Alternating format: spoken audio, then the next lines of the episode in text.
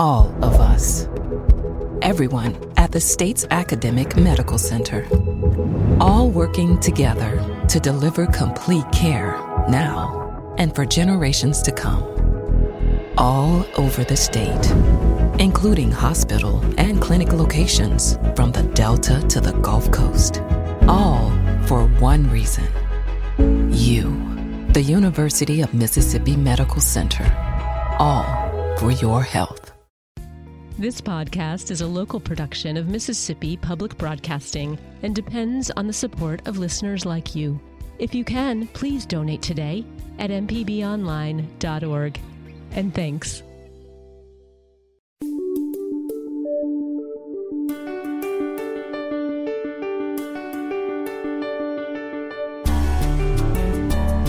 This is Remedy on Think Radio. I'm Dr. Jimmy Stewart, Professor of Internal Medicine and Pediatrics at the University of Mississippi Medical Center.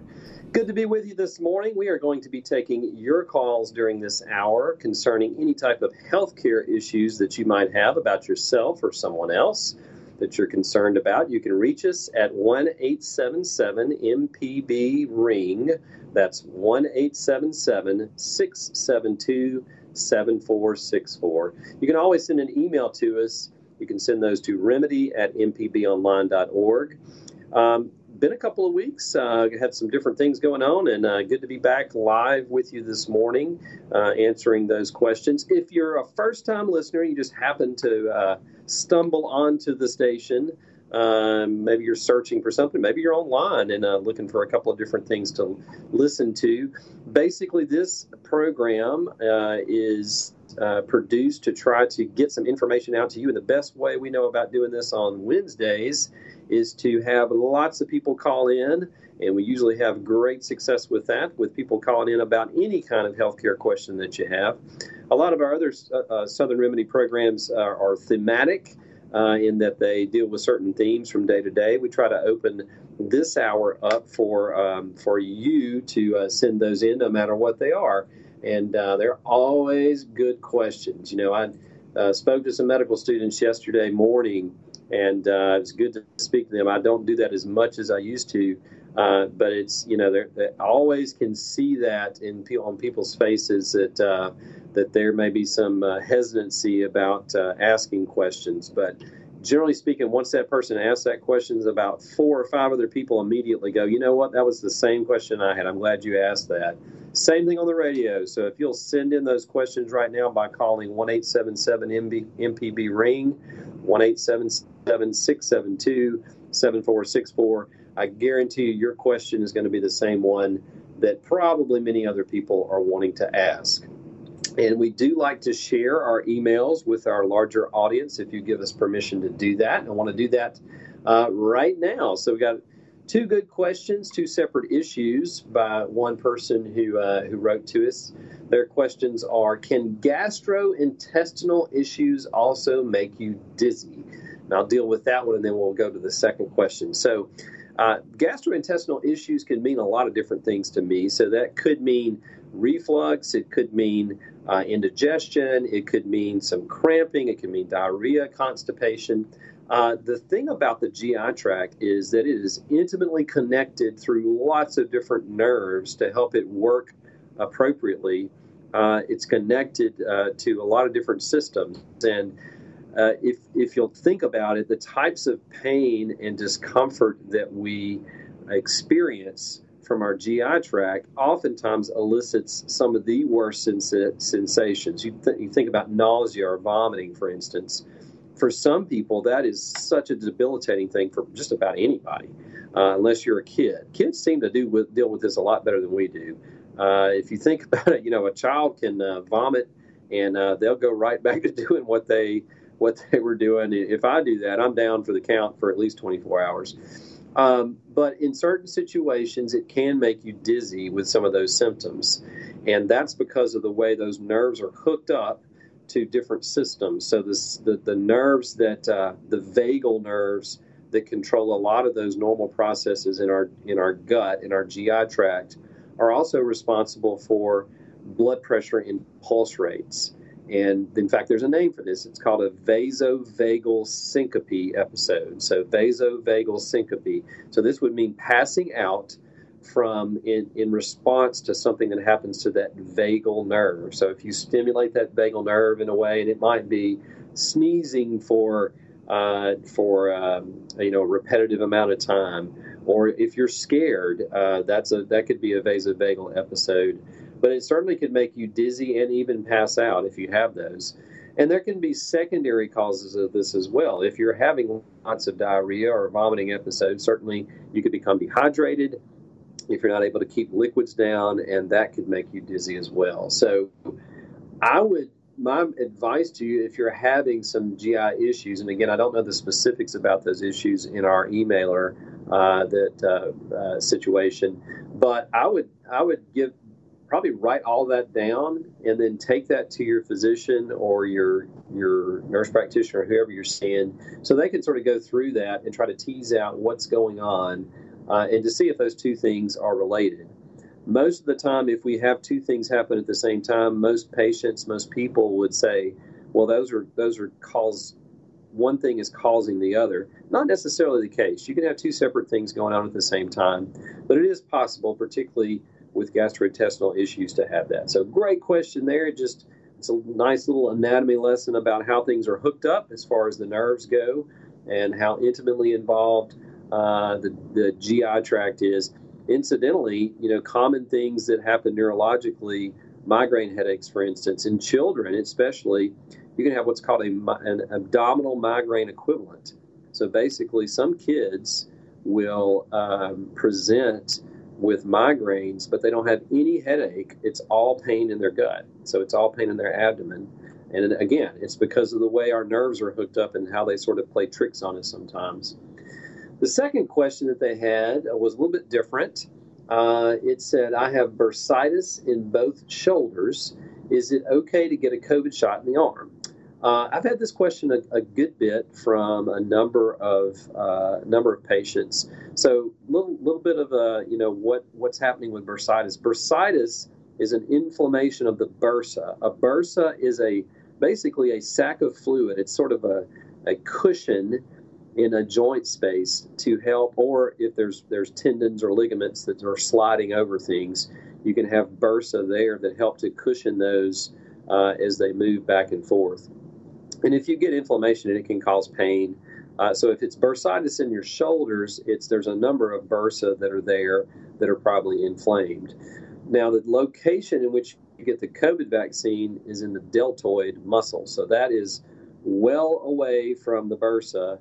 Uh, if somebody gave you an injection into your bursa, uh, it, you know, from a COVID vaccine, that would be grossly, you know, inadequate. It wouldn't be anywhere near where you would give that uh, vaccine. So I think it's fine to do that. Now, you may have some symptoms. You know, one of the common symptoms of receiving a COVID vaccine is generalized um, uh, aches and pains, and sometimes that may be in joints that you're already having aches and pains. So it's you may perceive that you know at least in the first 24 hours, but it's not a contraindication from getting the vaccine, and, and definitely it's not a direct cause of injection into that bursal space. So, um, so great questions. Hey, send send your questions if you're uh, if you can't uh, call in to the program.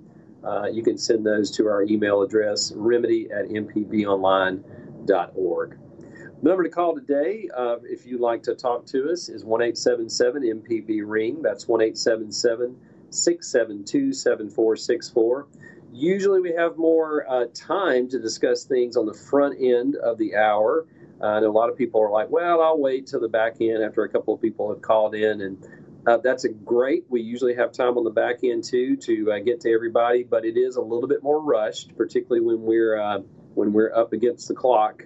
Uh, and I hate to rush people. I like for them to, you know, for to uh, voice their concerns or their questions adequately. So just keep that in mind. If you if you do have a call, go ahead and call in. Again, that number is one eight seven seven six seven two seven four six four. Dr. Jimmy, if I could jump in for just a minute. Uh, Always. I, I had uh, bursitis in my hip once, I think, uh, years ago, and I was my experience was I don't remember exactly what medication I was prescribed, but boy, it sure did the trick because it got to the point when I was walking to where it wouldn't hurt every time, but when it bothered me, it would be enough to almost, you know, not knock me over whatever. But uh, as I said, uh, in my case, uh, whatever medication they prescribed uh, certainly did the trick. So is, is bursitis usually something that's easy to clear up? Yeah, most of the time it's self limiting. That's Kevin Farrell, our producer, uh, for everybody out there, the mysterious voice in the booth. Um, uh, so, yeah, bursitis usually is self limiting. It's a little bit harder to get over if you're using whatever joint space that bursa is around uh, repetitively. So, things that we, you know, we can't uh, totally uh, uh, stop moving. And actually, that can be worse in some other ways. You can have a frozen joint from that. Now, they do have uh, several different ways to treat that beyond just rest or backing off of some activity that you're doing. Uh, Anti inflammatory drugs are great. So, things like over the counter ibuprofen, some of the prescriptions, NSAIDs, uh, diclofenac, those kinds of things can be great. And then occasionally, uh, not not an injection like you would get from a vaccine, but you can get an injection into that bursal space, and that's one of the ways that orthopedic surgeons uh, and and physicians, uh, primary care physicians, diagnose this. So you can actually uh, inject into those areas uh, with a little bit of lidocaine, which sort of numbs things up, and you know that you've gotten to the spot when you inject that lidocaine and the pain goes away. And then they can also inject a steroid, a small amount of a steroid uh, medication into that that space uh, to help with the inflammation. So sometimes you can do that right around where these bursa are, um, so not necessarily inside of it.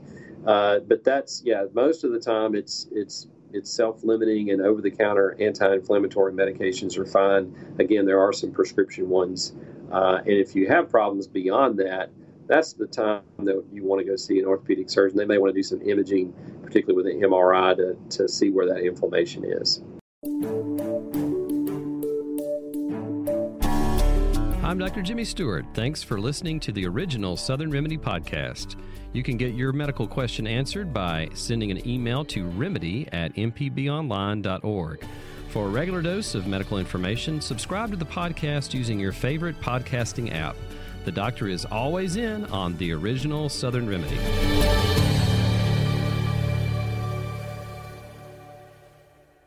Join us each week for Everyday Tech on MPB Think Radio. We have an IT expert, a computer repair ace, and we troubleshoot your problems on the phones as well. Everyday Tech, Wednesdays at 10 on MPB Think Radio. Download the podcast now or listen on YouTube on the MPB Think Radio channel. This is an MPB Think Radio podcast.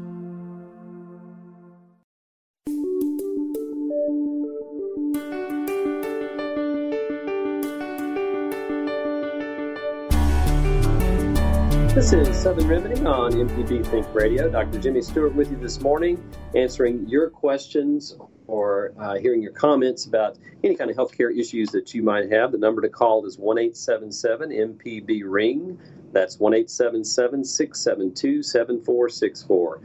We're going to go to the phones now, and uh, I believe we have Jesse on the line from Flowood. Good morning, Jesse. Thank you for calling. Good morning. Um, years back, uh, I had uh, X-rays and uh, MRI done on my lower spine, and was uh, diagnosed with a uh, bulging disc between my L4 and 5, as well as um, uh, stenosis and degenerative disc disease. And they gave me two sets of steroid injections, which have since lost their effectiveness. And I'm have constant uh, uh, nerve pain go, shooting down my right leg, down to my knee, and occasionally down to my ankle.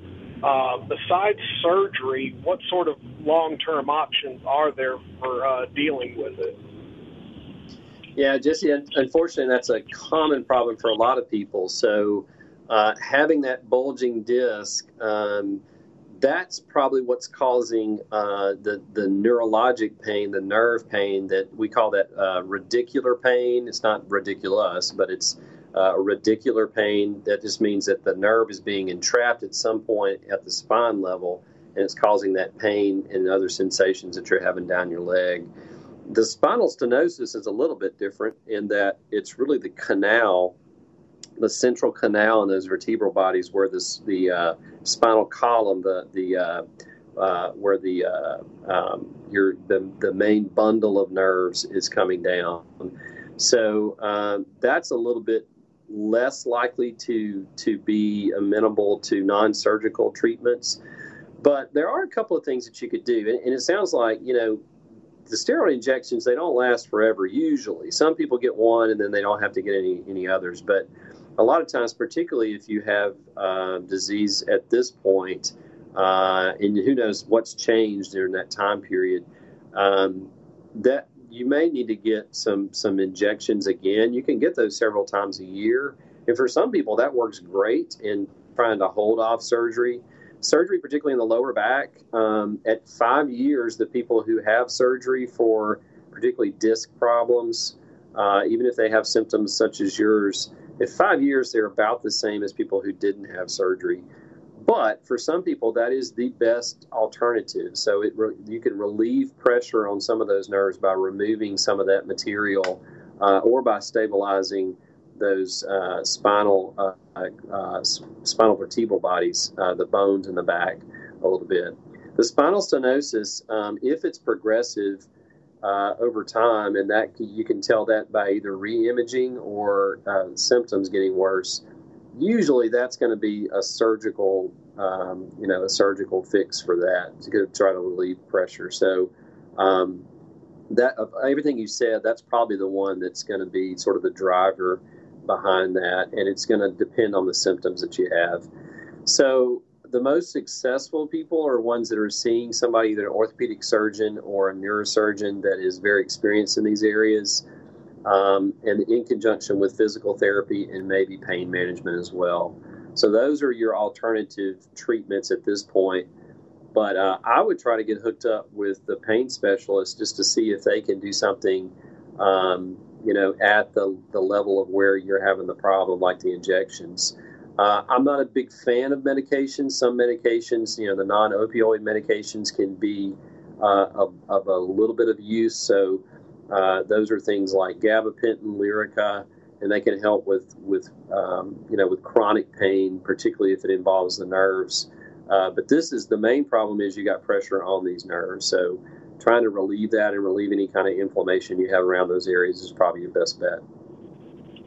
All right. Well, thank you very much, and I appreciate it. Sure, Jesse. Good luck to you. This is uh, Southern Remedy on MPB Think Radio. I'm Dr. Jimmy with you this morning, answering your calls and comments about any kind of healthcare issues that you might have. Got an email here about some blood pressure questions. I always uh, love to hear those questions. So says uh, a question about blood pressure and aging. Can you please explain the dynamics of blood pressure medications and salt on the systolic reading? As you have described, as we age, our blood vessels harden over time, and the result is an increase in the pressure as the heart exerts greater force to push blood through the arteries. If so, what does the medication do? What do medications do to relieve that pressure? Do they thin the blood? Do they make the arteries more pliable? And what does salt have to do uh, with the blood pressure? Does it thicken the blood? Does it speed the hardening of the arteries? Thank you for considering these questions. So, thanks for those questions. Those are really good. Um, blood pressure is a complex system. It is uh, there's different systems in the body to help maintain adequate blood pressure, not just from a day-to-day standpoint, but also when we have rapid changes in the the needs for blood flow to different tissues. For instance, if uh, for some reason you have a serious uh, injury where you cut yourself and you lose a lot of blood, there are changes to the blood pressure systemically, not just at that site, but systemically to help maintain blood flow to your kidneys, to your brain, to your heart, to the vital organs while you're recovering from that. Um, there are also other systems that help maintain uh, the blood pressure during different uh, situations like dehydration. If you're out on a hot Mississippi uh, summer day and you're sweating a lot, uh, there's a lot of different mechanisms that come into play to help maintain your blood pressure despite having maybe a liter or two of fluids that you lose during that period that you're outside. So these systems are uh, more than one. So there's not just one that controls that. It's not just the nerves, although that's one system. It's also uh, some of the things that the kidney does, or many different things that the kidney does in response to that, in producing some hormones that help control uh, and some regulators that help control blood pressure.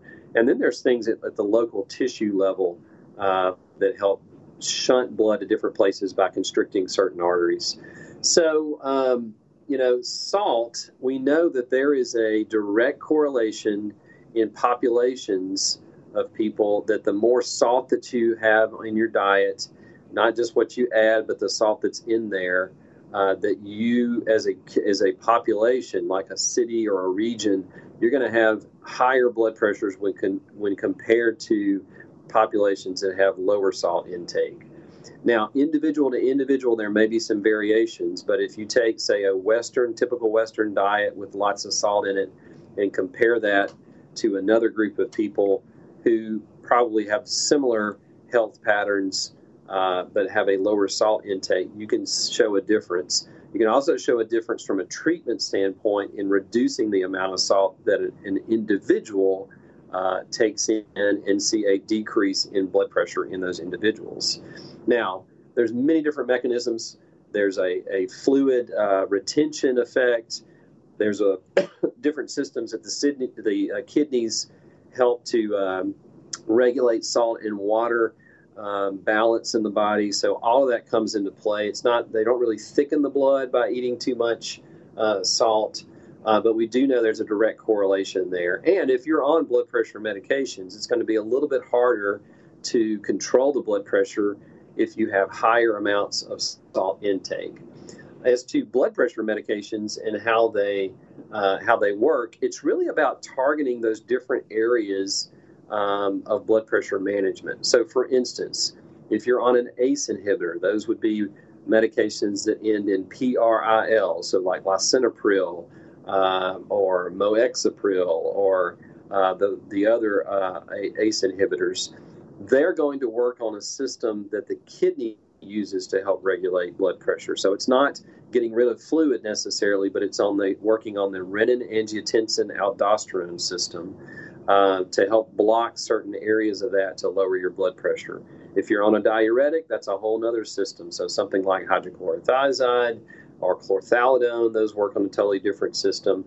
Uh, a beta blocker uh, is another common class of medications and those work on the nervous system and at the tissue level to help dilate or relax those blood vessels. Another thing to keep in mind too is that all of our arterioles, the arteries, uh, the small arteries where blood pressure is actually managed, it they have small circles of muscle around each of those arterioles, and that if you relax those muscles, you can lower blood pressure. If they constrict harder, uh, around those blood vessels. They tighten up, and the total volume is compressed throughout the whole system, and your blood pressure will go up. So it's not a static thing like that. When we talk about hardening the arteries, that's really on the inside of the blood vessel wall. So it's a really complex uh, system. We hit it from different um, aspects, different uh, parts of the of the control mechanisms, and most people will have to have between two and three medications hitting each of those different systems to adequately control blood pressure to goal. You can help it out by doing things like losing weight, reducing your salt intake, and trying to eat foods that are healthier for you. We know that processed foods, again, sort of a Western diet, that's less healthy for you in eating that from a blood pressure standpoint than it is eating a diet that's rich in fruits and vegetables, lower in red meat, and lower in animal fats. So, uh, a lot of science behind that. It took me a long time to uh, to even get to the basics of that. So, you know, four years of med school, four years of residency, and then about two to three years of uh, some further hypertension experience and training to learn about those different mechanisms. So it's not real simple as you would think of just putting somebody on the medication. There's lots of things going on in the background that uh, your physician needs to understand about that. But great question, and one that I always love talking about. I'm Dr. Jimmy Stewart. Thanks for listening to the original Southern Remedy podcast. You can get your medical question answered by sending an email to remedy at mpbonline.org. For a regular dose of medical information, subscribe to the podcast using your favorite podcasting app. The doctor is always in on the original Southern Remedy.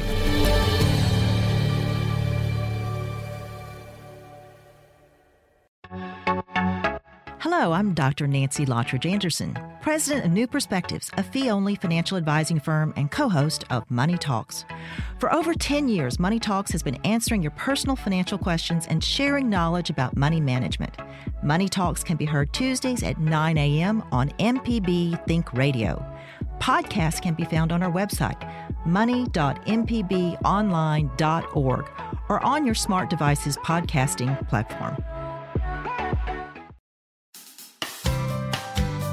This is an MPB Think Radio podcast.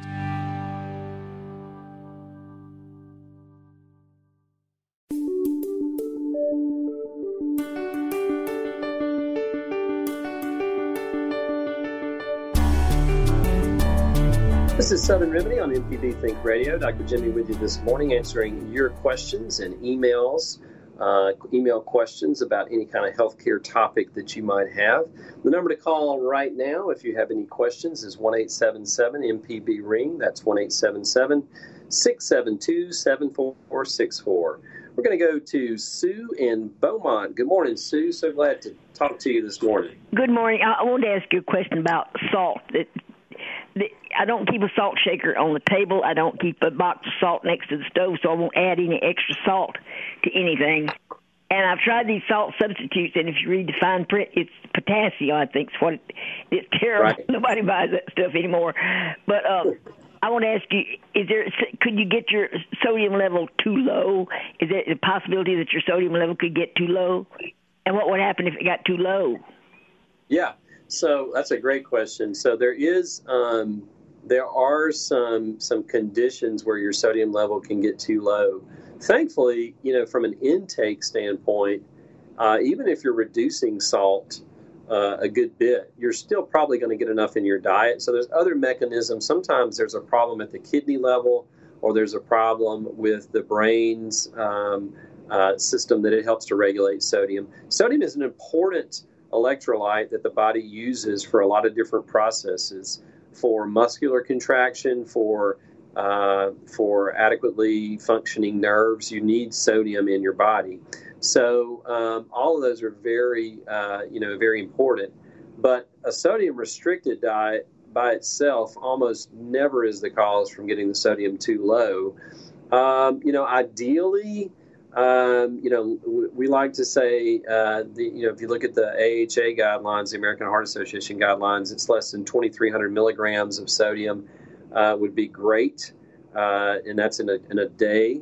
Uh, and again, as you said, it's not just what you put on foods, uh, what you add to it, but what is actually in the food as well. So if you have to look at the labels and things and sort of calculate that out, and then ideally, you know, for the best benefits less than 1500 milligrams a day would be great, uh, particularly if you have high blood pressure.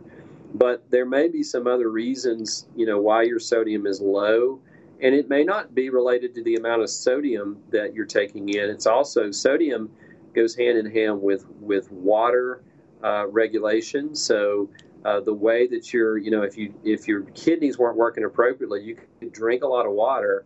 You can actually dilute out your sodium that you have in the in your serum and that would cause some problems as well. So it's those kinds of shifts too. Some people who have heart failure have problems with lower sodiums. Uh, you can have cirrhosis of the liver, and that can be associated with lower sodiums for, for various reasons. So all those things can be sort of, uh, you know, get sodium too dangerously low. If it gets really, really low, like if it gets below about 120, 125, if you look at your labs, uh, you start probably going to have some at least feeling uh, very tired. Uh, you may have some nausea. Uh, you may have some changes in your in your reflexes if somebody's measuring those in your muscle muscle uh, muscle tone. Uh, but if it gets much below about 115 or so, you can run into some real problems, maybe even have seizures from that. But it's not as much of a deal for, for the vast majority of the population. Decreasing your sodium intake is not going to cause your sodium level to get too low. You're still getting adequate num- levels of, uh, of sodium in your diet. The other the other time this comes up is people ask me about calcium. Can you uh, you know can you um, can you get too much calcium? If somebody tells you you know that you need to take it for osteoporosis or osteopenia, and, and there are instances when calcium intake can be too much, but sodium's a little bit different. We know that most people get way too much. You know, I said 2,300 and 1,500 milligrams are sort of our cutoffs. Uh, most people, particularly in the South, a lot of them are eating like eight to 9,000 milligrams a day. So we are way over our limit of, uh, of sodium, and the body's working extra hard to try to get rid of that. But great question, Sue, as, as usual. Thank you. All right, this is Southern Remedy. Uh, Dr. Jimmy with you this morning. The number to call is 1 877 MPB Ring. That's 1 877 672 7464. We've got a couple of more emails here. Um, you know, of course, we have a lot of good one about uh, COVID vaccines. Why don't we? Uh, here's one about um, something that happened to a listener's thumb. So it says about a month ago, I hurt my thumb using kitchen shears to cut through some turkey bones. When it happened, I felt like an electric shock in the nerve where my thumb contacted the shears. The pain has subsided for the most part, but I can still feel a little bit of pain if I rub the inside of my first joint. What's more troubling to me is that I've begun to lose feeling in the tip of my thumb. It feels numb all the time, and I can't feel the buttons on the TV remote. A medical friend suggested it might be arthritis and that ibuprofen might help with the pain. He didn't have any suggestion about the numbness, however, and that's what is most concerning to me. I don't have arthritis anywhere else, and the movement of my thumb has not been affected. What could explain the numbness, and what should I do about it? Um, so they, um, so this is a common uh, complaint. Basically, what this sounds like is that you have a, a direct pressure injury to that nerve. So the nerves, once you get out to the hands, a lot of our nerves are deep inside of our body. So they go along neurovascular bundles. So usually they travel with blood vessels, both arteries and veins together. And uh, you know, the bigger they are, the more protected they are. But then once they get out into the periphery, particularly in the in the hands and the feet, they're pretty exposed, uh, relatively speaking. So they, you can, uh, you know, you can, uh, if you get a cut over an area on your hand, you can sever some of those uh, cutaneous nerves that are responsible for sensation and, and sometimes movement of those. And it sounds like you had a direct pressure injury to one of the nerves that supplies uh, the sensation for your hand, for your thumb. Um, those can can recover with time. Usually speaking, if you um, you know, if you injure that with a sort of a crush or a, um, a pressure injury, uh, most of the time, you, you, know, we do that when our legs go to sleep. I, This happens to me all the time. If I sit in one position long time, I get up and I can't feel my, my foot, and then it, it over the course of a few minutes, it uh, comes back. And that's just because you've put pressure on that nerve uh, and you've caused some reversible temporary damage to that. If it's if it's bad enough, though, you can have a crush injury to the nerve, and that takes longer to heal. As long as that nerve is not severed, most of the time that can that nerve can grow back within the sheath. It has this sort of sheath that helps protect it. Um, and but that is a long, slow process. So we're talking about weeks to a month uh, of growing, or months of growing back, even if it's the distance from, uh, you know, of, of, how long your thumb is. And usually that's about a millimeter a day if you're young the older you get, the slower that process is.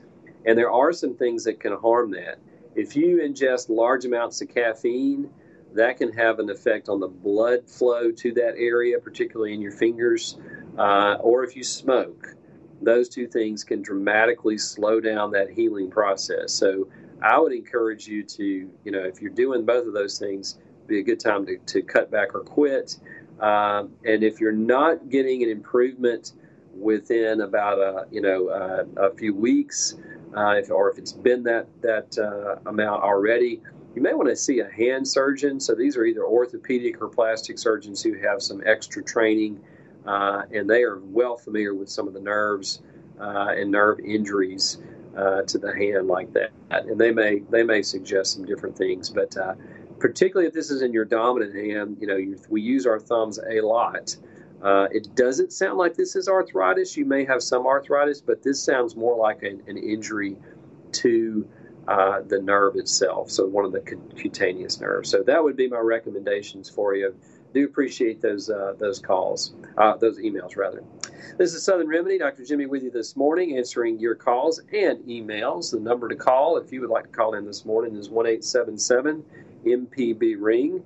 That's one eight seven seven 672 7464. So, a couple of COVID updates. Um, as a whole, Mississippi and the rest of the nation is doing very well. Um, you know, a lot of people are sort of confused. Thomas Dobbs, I saw, had posted something, I think it was either yesterday or the day before. Uh, Dr. Dobbs posted a, a, a, very good explanation of somebody had, had raised the question if our vaccination rates are so low in the state, uh, which are still not where we would like to see them, why are we seeing cases plummet right now? Uh, shouldn't we still be seeing a high number of cases? You have to take into consideration the people who had COVID within the last year, who have some natural immunity from that. That, in conjunction with vaccinations, has certainly driven our rates down. Uh, and that's that's the main reason why we're not having those. But there is a lot of concern, particularly from some of the variants. Uh, I've talked to you about a couple of the variants back when we had our first ones out of England. Uh, they had long names. Thankfully, now they have switched to a Greek alphabet system. Uh, the the one that most people are, are worried about right now, or at least looking at intently in the United States, is the Delta variant. Uh, the Delta variant is that's not the Mississippi Delta. Um, it is uh, from uh, India, is where it was first uh, described. It is in in a person who is not vaccinated.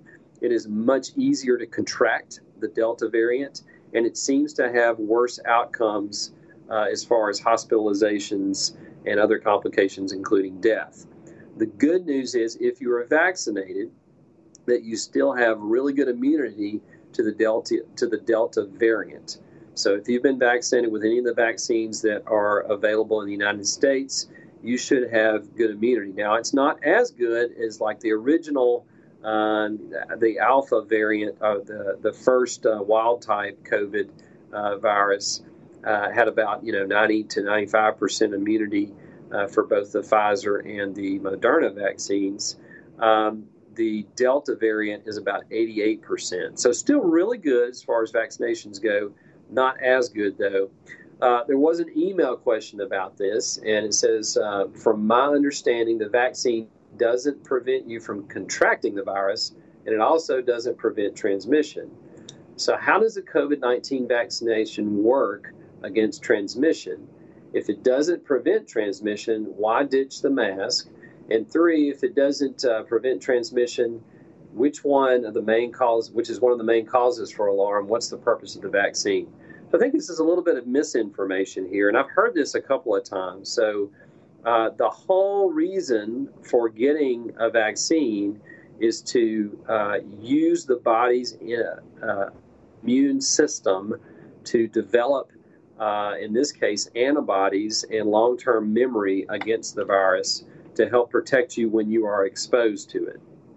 And these, this is in the form of antibodies, as sort of our first line defense against that. Um, and uh, certainly, all of the vaccines again that we've received here they do that so they they present in different ways uh, you know whether it's messenger rna or, or sort of a more traditional um, vaccine uh, like the johnson & johnson vaccine they present the body certain aspects or use the body's systems to produce certain molecules and proteins that help the body recognize the virus before it's actually contracted it so that when it is exposed it will be ready to produce those neutralizing antibodies to help stop transmission. So, all three of those vaccines do decrease transmission rates. So, it's not like you're going to get it and just not have any symptoms and spread it to somebody else. And they are effective in doing that. Again, if you're talking about Pfizer and Moderna, about 95% of the time, uh, and a little less with uh, Johnson & Johnson, but still really good. If you're in that 5 percent or so, uh, then it's a little bit more variable. So you could have uh, the full blown COVID uh, uh syndrome and all the different um, um, uh, bad complications from that. Or you might have mild sy- symptoms. We know that people who are vaccinated, if they do get the virus, have milder symptoms. So uh, it does work against transmission. Masks help with that, and eh, you know certainly we have uh, been given uh, the go ahead in, in most of our interactions in different situations to not have to wear the mask.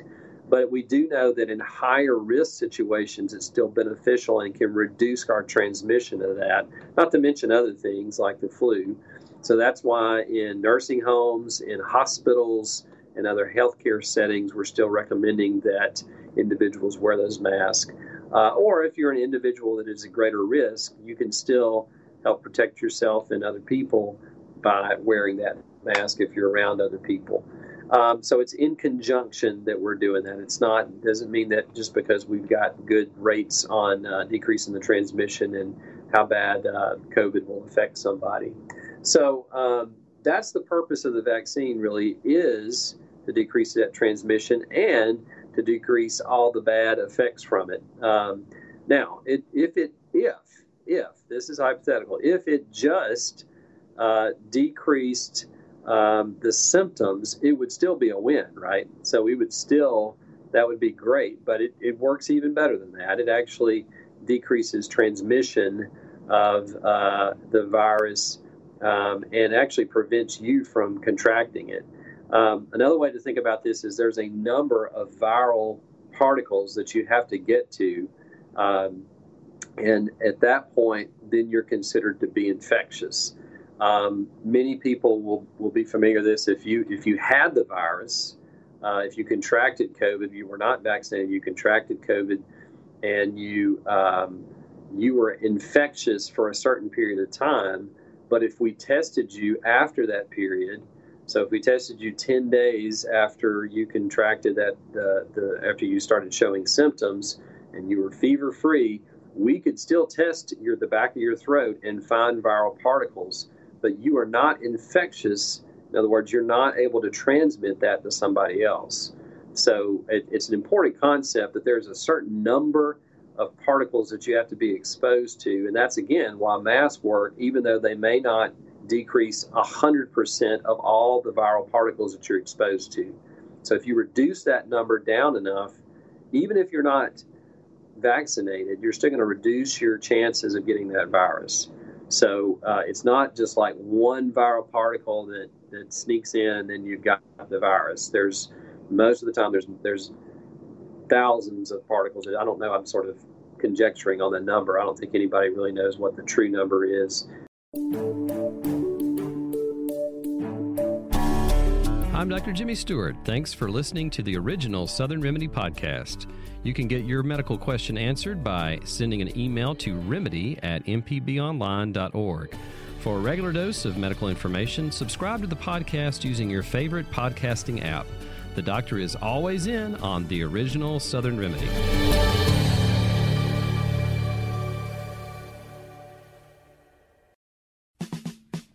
Southern Remedies, Relatively Speaking, is a show that explores issues that relate to you and your family. To find out what we're all about, subscribe to the podcast by using any podcast app or by downloading our MPB Public Media app.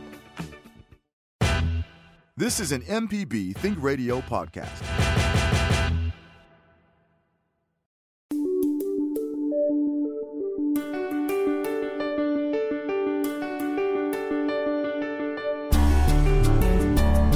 This is Southern Remedy on MPB Think Radio. Dr. Jimmy with you this morning, answering your questions via email or phone calls about all kinds of good stuff. Uh, if you aren't able to call in today to our program, we have just a few minutes left to talk about one other, one or two other issues. Uh, email us. We do love to get your emails. We try to respond back to you as soon as we can. Also, share those if you give us permission with our listening audience. The email address is remedy at mpbonline.org. And check out our website, mpbonline.org. If you want to listen to previous programs, check out our archive there. You can just search for Southern Remedy and pull those up. So, Dr. Jimmy, I had a follow up on our blood pressure discussion. I think you were saying that uh, the different medications kind of work with different systems in the body to help control blood pressure.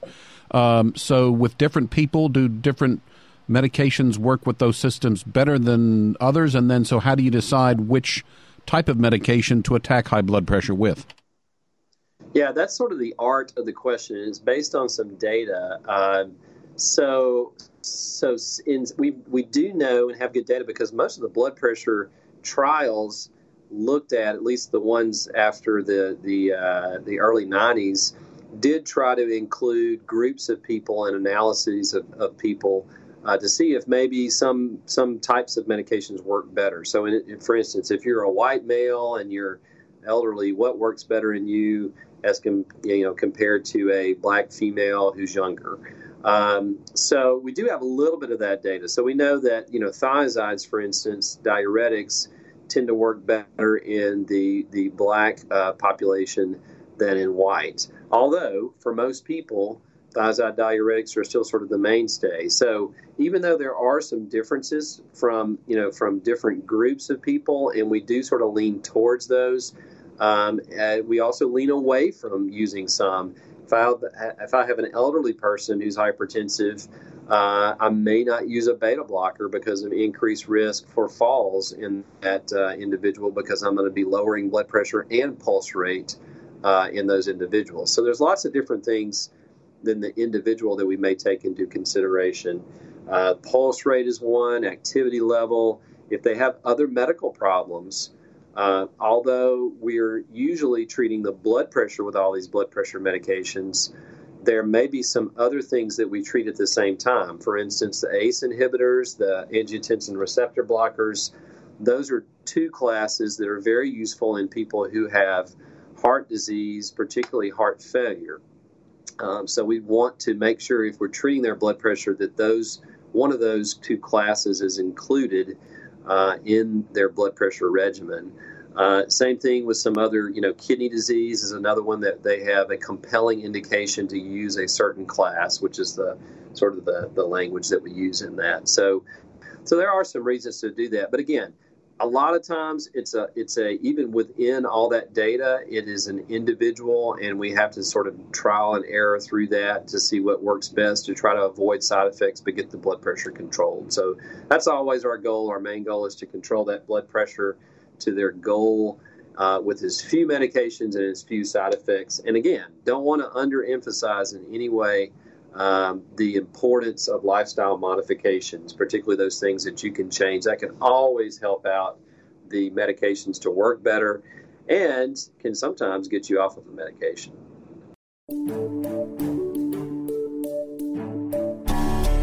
I'm Dr. Jimmy Stewart. Thanks for listening to the original Southern Remedy podcast. You can get your medical question answered by sending an email to remedy at mpbonline.org. For a regular dose of medical information, subscribe to the podcast using your favorite podcasting app. The doctor is always in on the original Southern Remedy.